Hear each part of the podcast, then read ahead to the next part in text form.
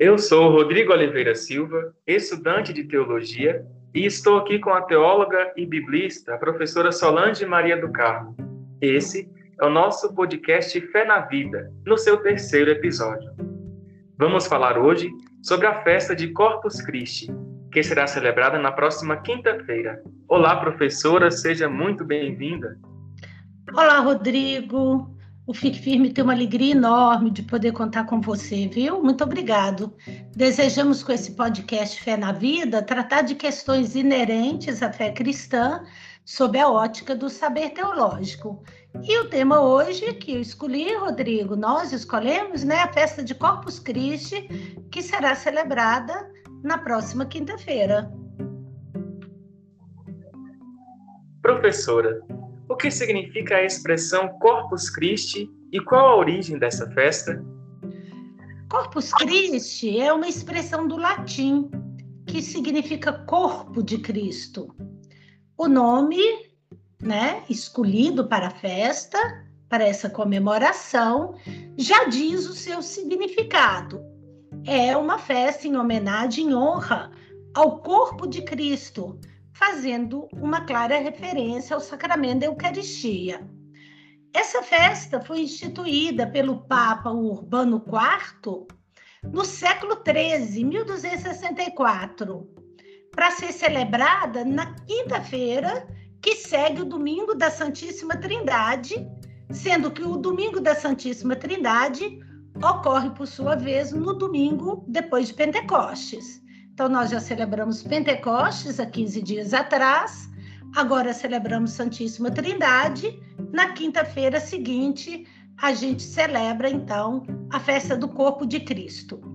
Para instituir essa festa, o Papa Urbano IV ele teria recebido influências de uma freira agustiniana de nome Juliana de Montcornillon, também conhecida como é, Juliana de Liege, na Bélgica, que era na época considerada uma vidente mística, uma mulher que tinha assim aqueles arrebatamentos místicos e por isso ela então tinha uma espécie de uma comunicação especial com Deus.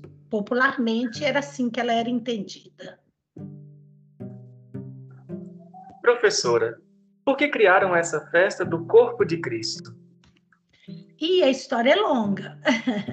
Depois que a igreja ficou atrelada ao Estado com o edito de Tessalônica do imperador romano Teodósio, no ano de 380 depois de Cristo, então no século IV, né? A comunidade cristã, antes que era pequenina, subversiva, reunia escondido, ganhou status e cresceu em número de forma assustadora. Nos anos seguintes, a igreja não deu conta de evangelizar bem aqueles que ela acolheu no seu seio por meio do sacramento do batismo. Cresceu então, Rodrigo, uma fé popular, assim, meio sincrética, marcada por alguns elementos teológicos meio duvidosos, entre eles a teologia do medo, a teologia da retribuição, os castigos eternos, é, essa compreensão de Deus assim como mágico, uma corrida é, muito grande a, aos lugares santos, as relíquias, tudo isso fazia parte da religiosidade popular. Então, no senso comum, Deus foi compreendido como um juiz e carrasco, capaz de vingar qualquer mal, qualquer deslize. Cresceu, então, o apreço pelo sacramento da penitência e a Eucaristia passou a ser entendida como algo assim muito misterioso, muito santo, do qual a gente não podia se aproximar sem risco de punições, caso estivesse em pecado. Criou-se até o costume de confessar e comungar imediatamente, e depois não comungar mais até que pudesse confessar de novo. Então, a celebração eucarística, que nas origens era uma refeição, uma partilha do pão, né? Foi ganhando caráter de expiação e de sacrifício. A hóstia consagrada passou a ser adorada e não manducada, como a gente fala no latim. Manducar quer dizer comer com as mãos. Pouquíssima gente comungava, só em raras ocasiões o fazia.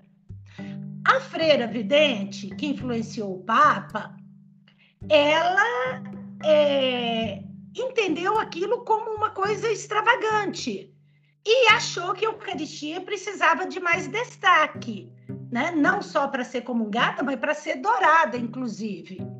Então, ela pediu o Papa, né? ela confidenciou ao Papa que teria tido uma revelação, uma visão, na qual Deus pedia para instituir uma festa em honra ao corpo de Cristo.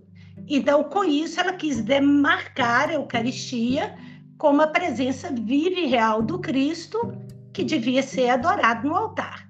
Assim, a adoração à hóstia eucarística ganhou adeptos, cresceu e chegou até nós, a ponto da gente ter uma festa para a Eucaristia, né? uma festa própria. Toda missa é uma festa eucarística, mas não entrou no calendário litúrgico essa festa do corpo de Cristo. Professora, e hoje, que sentido tem essa festa? Bom, as atividades religiosas, elas vão pouco a pouco sendo ressignificadas. E isso é bom, porque a fé é movimento, né? A fé nunca está pronta. Eu diria que a festa de Corpus Christi hoje, ela deve ser celebrada retomando o sentido original da Eucaristia desde o começo da Eucaristia, do cristianismo, a Eucaristia foi entendida como um sacramento, ou seja, como um sinal de Deus. O sinal de que Cristo entrega seu corpo e sangue, ou melhor, sua vida toda, em prol da humanidade. Ele, a sua causa, a sua vida e tudo que ele significa, o que a gente chama de evento Cristo, é um alimento para nós ele se dá como alimento, como pão que se parte e se reparte para fortalecer a vida da gente na caminhada da fé, para fortalecer a nossa existência. Então, celebrar o corpo de Cristo é fazer o compromisso de, uma vez alimentado pelo próprio Cristo, tornar-se também um alimento que se parte e se reparte para bem do mundo. Então, a gente que come desse pão deve se tornar um pão. Logo, celebrar a Eucaristia significa o compromisso de lutar pela justiça, de defender os fracos, os mais abandonados, aqueles que são injustiçados por esse mundo, por esse sistema econômico. Então, como Cristo que se entrega a nós como alimento, nós também devemos nos entregar como alimento para os mais fragilizados do mundo, aqueles que não têm ninguém por ele. Então, eu diria assim que a gente não tem que celebrar só a hóstia eucarística, que é o corpo de Cristo, mas nós temos que celebrar que nós somos o corpo de Cristo e que nós temos que alimentar o mundo, nós temos que ser uma Eucaristia também para o outro. É isso que a festa de Corpus Christi renova em nós. Professora, uma tradição se formou em torno da festa de Corpus Christi. Fazer a procissão pelas ruas, enfeitar as calçadas com os famosos tapetes decorativos e as janelas com toalhas e flores. Por que isso? De onde vem, então, esse costume? A prática de enfeitar as ruas ela é uma herança portuguesa. Vem da região dos Açores e data do século XIII ela foi introduzida no Brasil, Rodrigo, no período colonial, e rapidamente ela se difundiu por toda a terra de Santa Cruz, como a gente fala.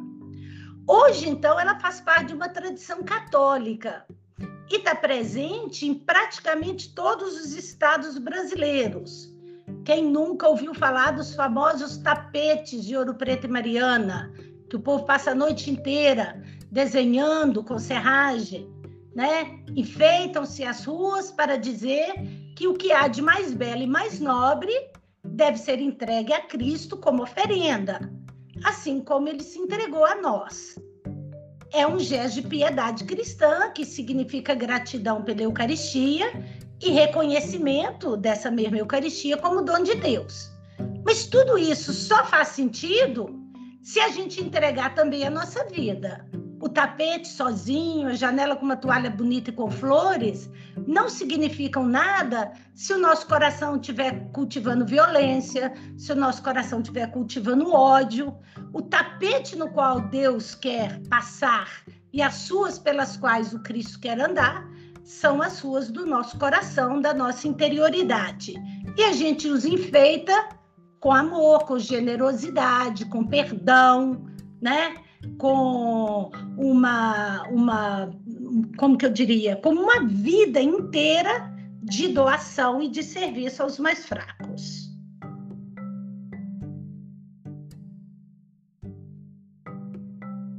Professora, como viver a festa de do corpo de Cristo, Corpus Christi, sem sair de nossas casas, sem fazer procissões, etc., já que estamos imersos numa realidade de pandemia. Bom, o corpo de Cristo é bem mais que a hóstia eucarística. É, o corpo de Cristo é, em primeiro lugar, a igreja, ou seja, o povo que crê nesse Cristo, né? o povo que o acolhe o povo de Deus que foi santificado pela ação salvífica de Cristo no Espírito. Assim, celebrar o corpo de Cristo, Rodrigo, é viver como tal, é viver como o corpo dele, como um corpo de fiéis unidos no amor. Não adianta a gente celebrar a festa, como eu já citei, e não viver seu sentido mais profundo. Nesses tempos de pandemia, a melhor forma de celebrar o corpo de Cristo é reconhecer sua presença nos irmãos sofredores e estender-lhes a mão. Não adianta adorar o Santíssimo, não adianta fazer procissão e não reconhecer o Cristo no outro. Nessa pandemia, melhor celebrar essa festa no recolhimento de nossas casas, é claro, fazendo bem a quem mais precisa. Em vez de tapetes de serragens, que tal um tapete de cestas básicas para socorrer milhões de brasileiros desamparados pelo governo nesses tempos difíceis? Que tal, em vez de uma procissão com o Santíssimo Sacramento, a gente organizar um grupo para alimentar a população de rua?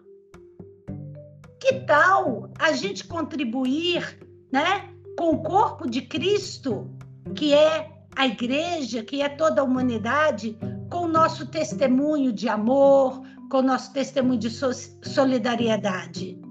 Esse nosso testemunho seria bem mais eficaz se nós canalizamos nossas energias nesse sentido. Então, como escreveu, né, Tiago na sua carta que está lá no Novo Testamento, a verdadeira religião é socorrer o órfão, a viúva e alimentar os famintos eu diria que para essa festa de Corpus Christi, a verdadeira celebração de Corpus Christi também é essa, né? Socorrer os necessitados, amparar aqueles que precisam, cuidar da vida mais fragilizada. Fica a dica. Muito obrigado por tudo, professora Solange. Que tal deixar um recado final para todos os nossos ouvintes que estão nos acompanhando? Primeiro recado: coragem. Coragem, esperança nesses tempos maus. Nós estamos na iminência de uma terceira onda da Covid-19. Todo cuidado é pouco. Os hospitais ainda estão lotados. Nós temos fila de mais de mil pacientes no Brasil esperando uma vaga de UTI. Então, como que nós vamos enfrentar uma terceira onda sem é, estarmos prontos para isso. Então, todo cuidado é pouco. Que cada um cuide de si, dos seus familiares, que aí nós vamos estar cuidando do outro também. Ficar quieto em casa, desinfetar as mãos com água, com sabão, com álcool gel, tomar vacina quando chegar a hora, não furar fila, pelo amor de Deus, porque isso é muito feio, cristão não faz isso, não aglomerar, né? Assim, nós vamos estar cuidando de cada um, que é corpo de Cristo, e o Cristo, sacramento do Pai, vai se alegrar conosco, com certeza. É tempo de esperançar. Não podemos, de jeito nenhum, perder a esperança e desistir dos cuidados básicos. Eu queria terminar com uma poesia de uma ex-aluna, se chama Rosimeire Silva, e a poesia se chama Esperança. É, são apenas do, é, é, alguns versinhos, coisa fácil. Diz assim: Esperança, de Rosimeire Silva. Cortada do meu jardim por um jardineiro descuidado, num dia de chuva brotou, a raiz tinha ficado cresceu, deu flores e frutos, embelezou meu jardim. Meu coração sussurrou: a esperança é assim. Nós não podemos perder a esperança. O verbo mais importante no momento é esperançar sempre. E a fé é capaz de nos fazer esperançar. Um abraço para todos, uma boa festa de Corpus Christi para todo mundo, para você, Rodrigo o meu abraço. Professora, muito obrigado por sua presença conosco nesse podcast sobre a festa de Corpus Christi. Até a próxima.